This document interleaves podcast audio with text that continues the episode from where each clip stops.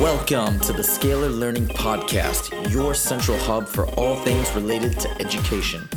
Join us every episode for the most up to date tips and strategies on how to maximize student potential.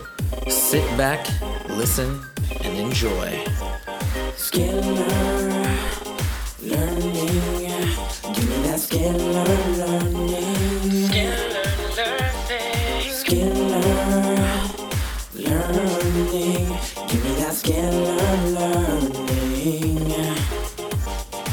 What's up, everybody, and welcome back to another episode of the Scalar Learning Podcast. I'm your host, as always, Huzefa.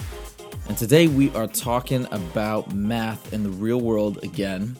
But we've got a pretty special show today because it's math in an area that is really cool. It's sort of it's it's something that is glamorized that a lot of people aspire to. It's an industry that a lot of people aspire to get into, but it's, it's pretty tough to get into, and usually requires some sort of creative, artistic ability. What we're talking about today is the fashion industry. So we're talking about math and fashion. And we're really talking about a company in this industry that is pretty revolutionary, pretty cool. And not only that, we are going to get to talk to the COO, interim CEO, and representative director of Gilt Japan, which is Jonathan Venuto. And this is pretty cool because John and I actually we grew up together. We went to school to middle school and high school back in Michigan together, and he's been doing all sorts of stuff since we graduated high school that has eventually led him to Gilt Japan to work in basically doing all sorts of different marketing stuff for for Gilt, which has been really incredible. And I'll let him tell his story and talk more about it. So without further ado, John, welcome to the show.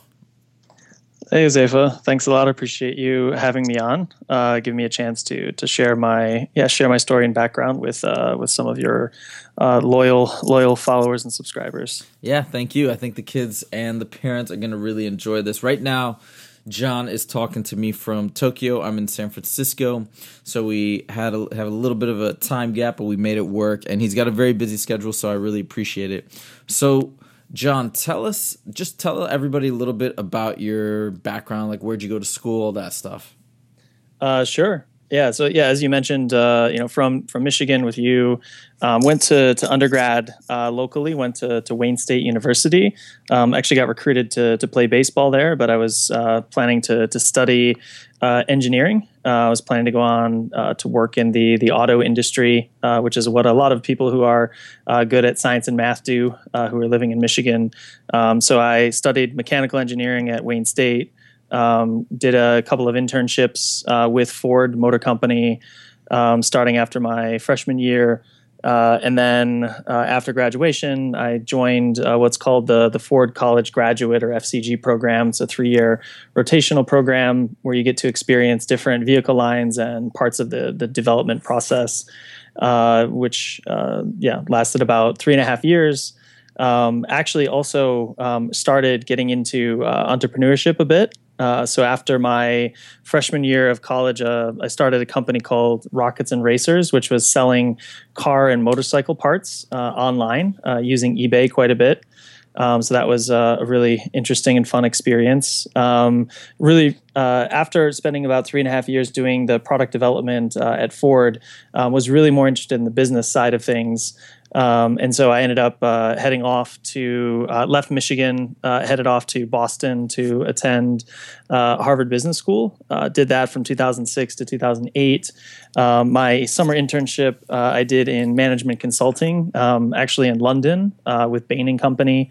my full time offer was to go back to Bain in London. Um, ended up switching to to New York City um, for a handful of reasons. Um, did that for about two years. Uh, switched over to American Express, who was my last client. Uh, did partnership marketing with American Express on the Delta Airlines co-brand credit card for about nine months. Uh, it was pretty short-lived because I uh, got recruited to join Gilt, uh, which was now about five and a half years ago. Uh, and originally, my first job with Gilt was the chief of staff for the kids business general manager.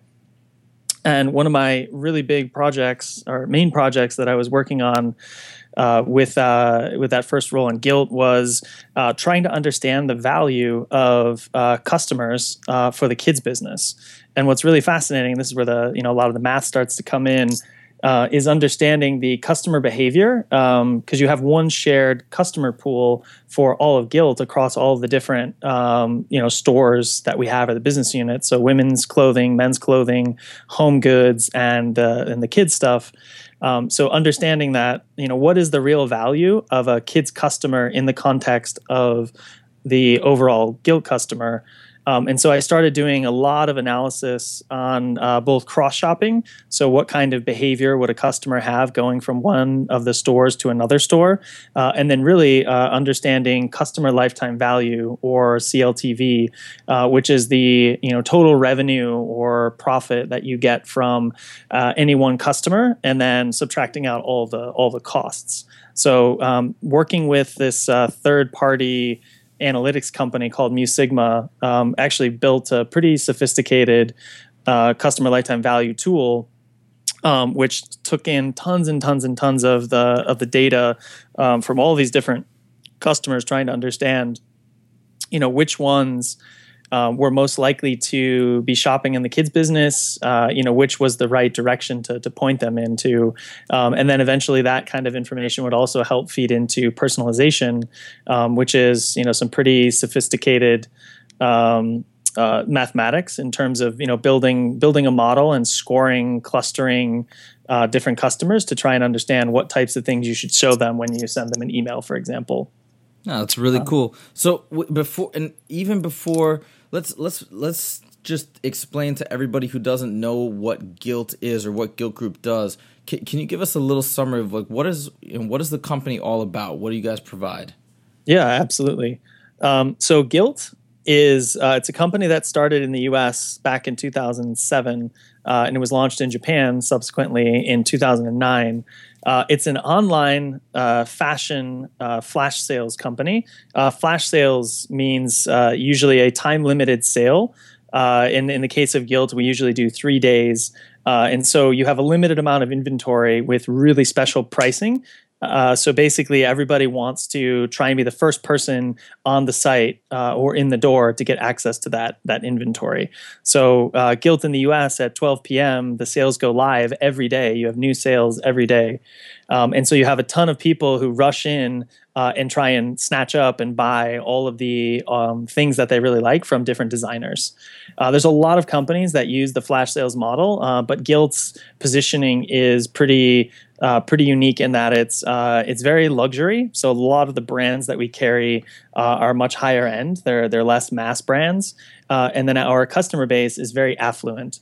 Um, so they it's predominantly female, so it's about seventy percent uh, female, uh, but the household income is actually quite high, and uh, they target a lot of uh, professional working women, uh, and that's actually why they they chose to do twelve p.m. start time um, because that uh, gives them something to do during their their lunch break. So they they actually have some time uh, downtime to uh, you know actually enjoy that shopping, and it's really more about an exciting entertainment uh, experience uh, versus just regular e-commerce like you'd find on uh, Amazon, for example. I remember that. I mean, to be honest, because I used to use Gilt quite a bit back when I was in when I was working in DC, and I remember that we would be waiting because uh, I, I actually bought quite a few things early on uh, from the website. I think jacket, some you know, different pairs of shoes and some shirts, stuff like that. I haven't shopped on it, and I just haven't really shopped. Period in a while. Uh, but yeah, it was it was really cool, and it would come out right around right around the lunch period, and I always I always remember that. It's a, it's such a great model, and the the other cool thing is that. Uh, you know, maybe other other companies do this too. I, I don't know, but the great thing that I, I really like about Gilt is that yes, it is luxury goods and it's it's quite good selection of different things that I mean I got some great stuff off it but I remember the few times when I'd order things that didn't fit because of course that's a potential hazard when you're when you're bu- purchasing online. It was so easy to make the return. I think I, I and correct me if I'm wrong because I don't know if it's still run the same way but you guys would have the label and everything sent so all you do is you just repack it back up and print out whatever the return label is and send it back uh yeah yeah same way Yeah, Yep. and then and then you just you I think you send it back, you get you can get the credit or whatever, and then you can just buy something else or try another size. So I always thought that was great, and and I, I'm pretty sure it's just it, it you know, back then I'm sure it's the same thing now. It's just such a nice experience. So I was always a big fan. It's a it's such a fantastic model. Oh, yeah, we um, yeah, the business has been doing uh, been doing pretty pretty well, um, and it's yeah, like I was saying, it's a it's a pretty differentiated way of shopping, uh, which is it, it's a nice complement, right? So we're not trying to compete with the Amazons of the world directly. It's it's much more of a complement to uh, you know it, it's it's more of a, an exploratory shopping experience. Now you met so now in your title you're a COO and you're also interim CEO uh, and representative director. Can you tell us what that title kind of means? What all, each of those pieces mean? Uh, sure. So uh, back in September uh, 2015, um, the prior CEO uh, ended up uh, stepping down and, and going off uh, to, to move back to New York from Tokyo. Um, at the time, you know, I had moved to, to Japan about let's see, it was July 2013, so it was about a little over two years in at that point. Um, I had come to uh, Gilt Japan to run marketing and strategy. Um, and so when uh, the prior CEO uh, departed, um, I ended up taking over as the uh, as the interim CEO. Um, was promoted from uh, the VP of marketing to the you know formally to the chief operating officer, but the role uh, is is overseeing the entire business, um, which is where the the interim CEO portion uh, came in. Um, and my contract, uh, my expat contract, was actually set to uh, expire at the end of last year, and I ended up extending it through the rest of this year. Um, which is why there's the the interim portion on the the CEO title versus you know just the regular CEO because I at the time was uh, for personal reasons just having been in Japan for three years um, you know had uh, was planning to to move back so I was not uh, you know interested in being the you know the the next CEO for you know three to three to five years.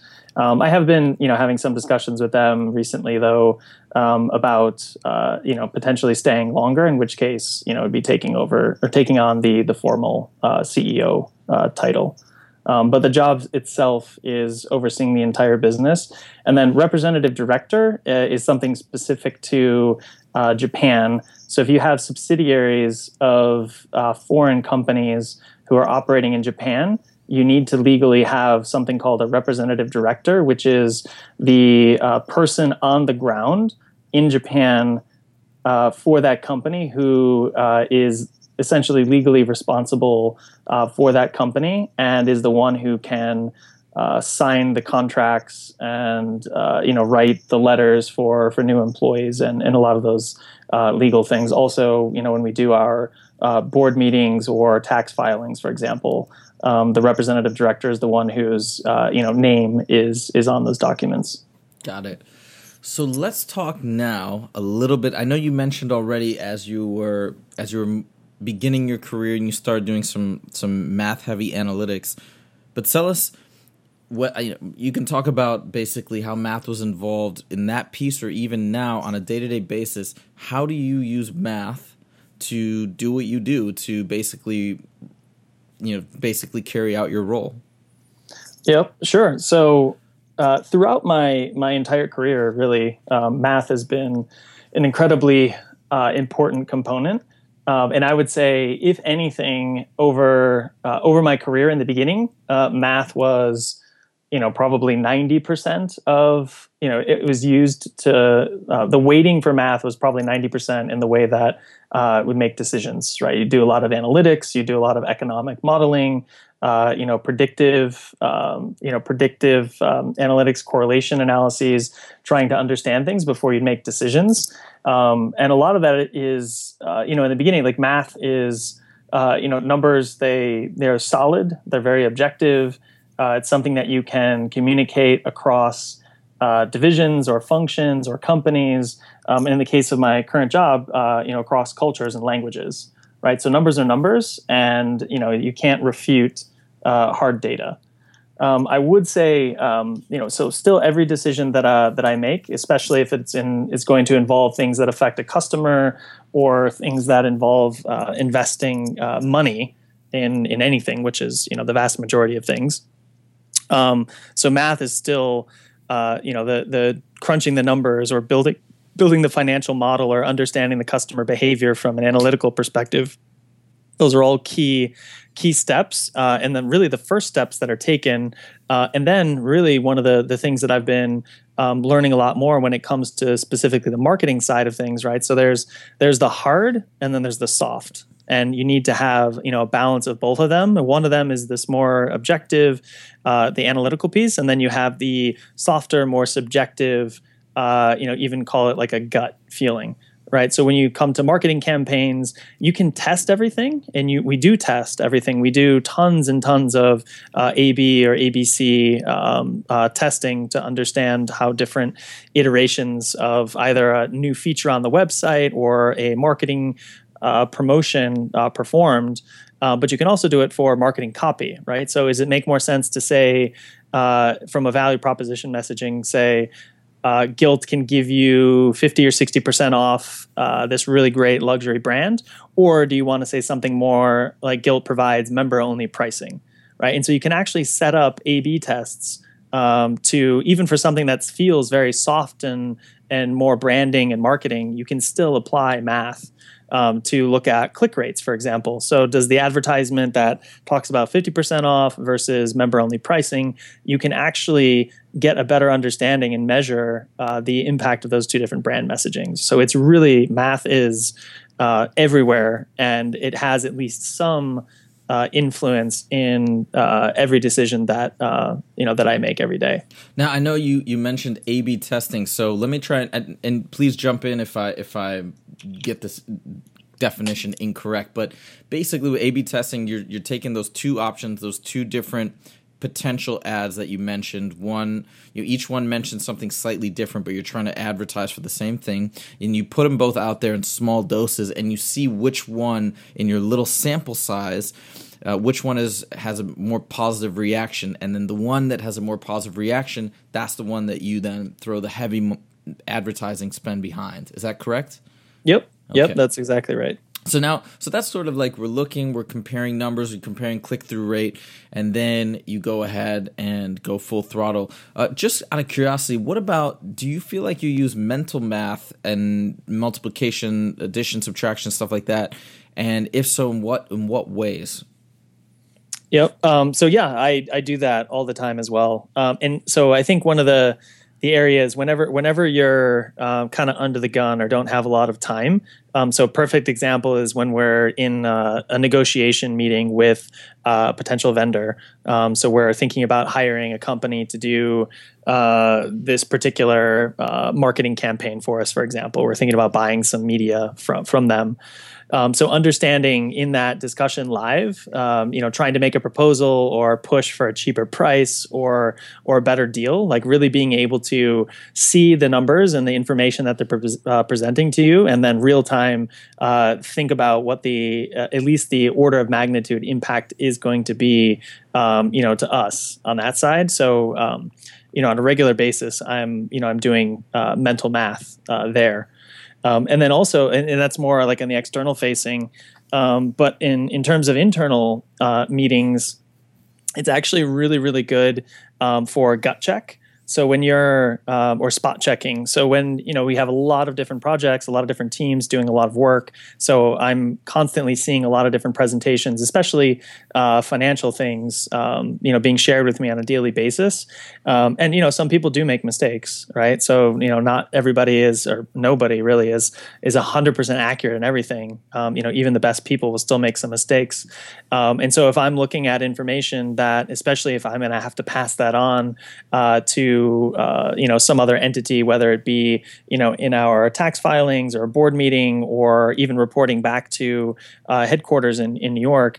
Um, you know, I, I don't have the time to be able to sit down and you know go through every model right so i just literally i'm looking at the bullets and i'll just you know do a few quick checks of you know this number should be this percentage of this number uh, and the way that you know I know the women's business is X percent of our overall. Um, so this number that I'm seeing right now, does that number actually make sense? Um, and so I'm able to do a whole bunch of spot checks. Um, and then that, you know, a lot of times, uh, well, I shouldn't say a lot of times because the team is very good. On occasion, when there actually is a mistake, um, you can kind of find it um, doing it that way in just a few seconds or you know maybe half a minute of doing some mental math um, you know without actually even having to you know pull up your laptop and go into excel and you know check formulas um, so it's incredibly helpful in that way Yeah, you know, it's interesting. I also I, I interviewed another friend of mine, uh, Mike Hausman, who's a data scientist, said the same thing, and I think this comes up all the time. The gut checks. A lot of people, a lot of um, sometimes my students will put up a little bit of a protest when we're when we're working through some problems, and they'll say, "Well, why can't I just use a calculator?" And I think this is the reason why not only for school standardized tests and so on, but even beyond there is a reason why mental math actually does become important. It's that exact principle of gut checks. When you when your number sense if if your number sense is is not strong what happens is if you're so reliant on let's say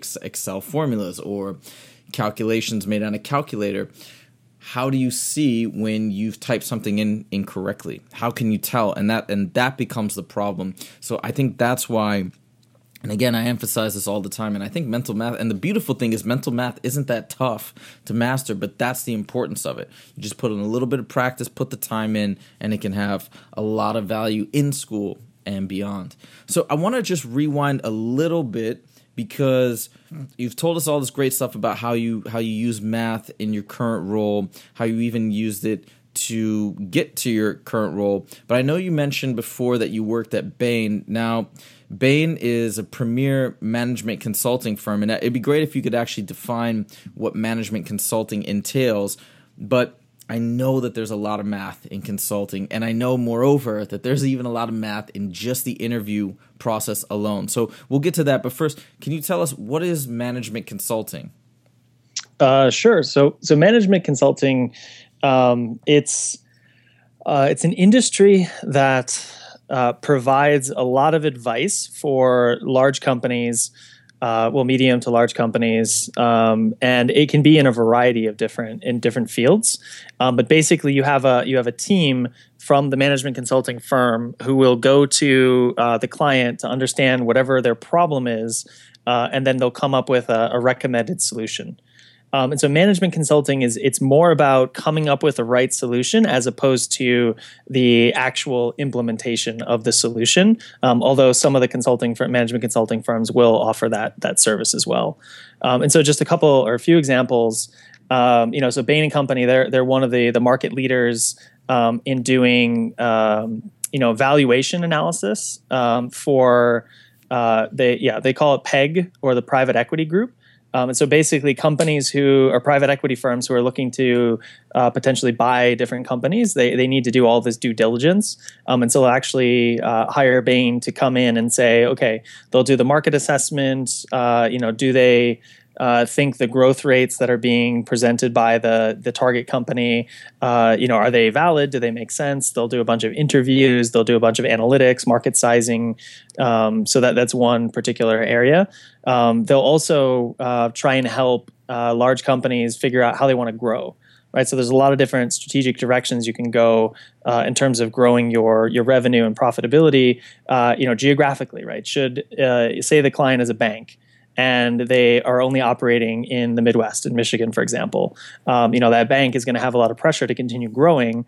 Um, should they, uh, you know, go from just doing consumer banking? Should they also get into commercial banking? Right, that's one possible direction they could go in. Should they expand geographically? Should they start to focus more online? Those are a lot of different ways that they could potentially grow. And then the consulting firm uh, will actually come in with a ton of experience uh, expertise across a very wide network of uh, partners and managers and uh, associates at the client uh, at the consulting firm, uh, and they can pool all that collective knowledge uh, and then make a good recommendation to to the client on what what kind of decision they should make. and the consulting firm, management consulting firms are they're quite expensive, but the problems that they're tackling um, are really really big for for the company, uh, and so it actually makes a really good uh, you know investment. Uh, it makes a lot of investment sense uh, to invest that that bit of money uh, when the decision is is so important.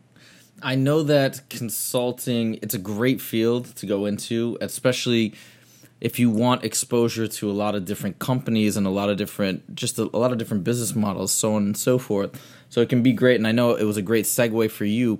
Can you tell us a little bit about let's start with the interview process. What how was math why is math so important just to get in the door to become a consultant? Yep. So uh, the vast majority of work, um, especially uh, when you're starting off, either out of university or out of uh, out of business school, um, a lot of the work that uh, you're going to have to do is going to revolve around um, data analysis, market uh, analysis, market research. Uh, pretty much everything uh, involves numbers. Even one of the work streams that I had, which was around um, benchmarking for one of the clients. Uh, so I was doing a lot of phone interviews even the phone interviews, um, I was basically collecting information, and I would end up doing, uh, you know, a bunch of analyses based on those, you know, those responses, which were, uh, you know, much much more subjective. So you're basically converting subjective responses into more objective, uh, into more objective data. Um, and so, yeah, on the interview process, um, in this, you know, going back to the importance of mental math, um, there's no there's no calculators uh, involved in the interview process, uh, and it's called uh, the case, case interview. Uh, and basically, you're going to get uh, mini cases or mini uh, math problems um, to assess your analytical capabilities.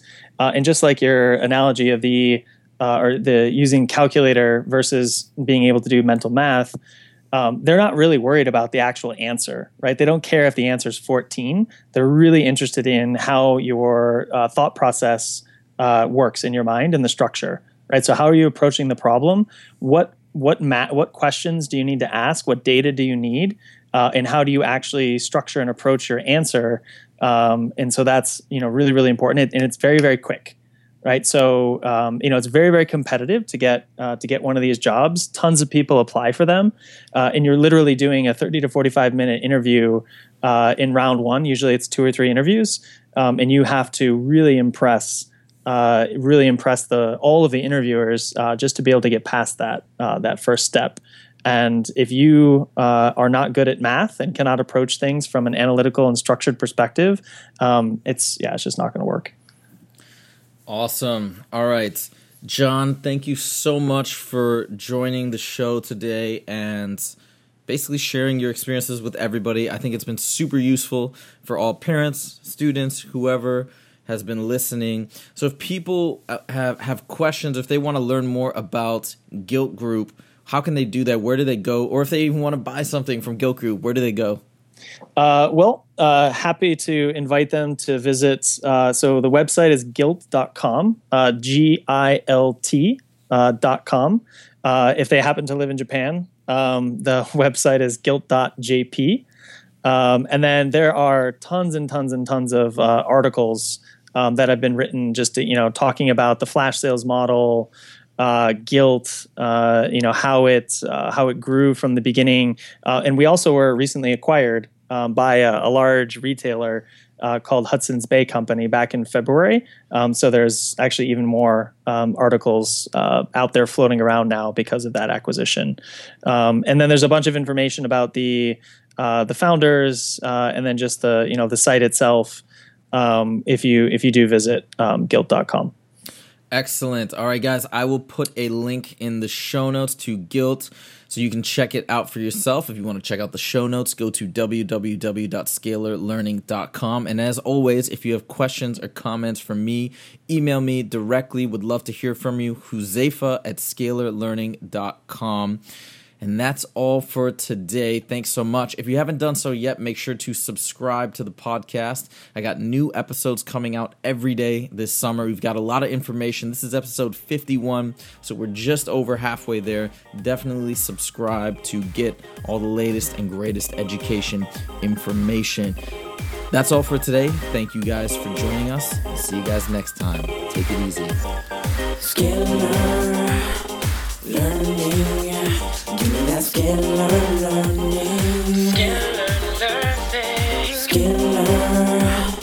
Learning. Give me that learning.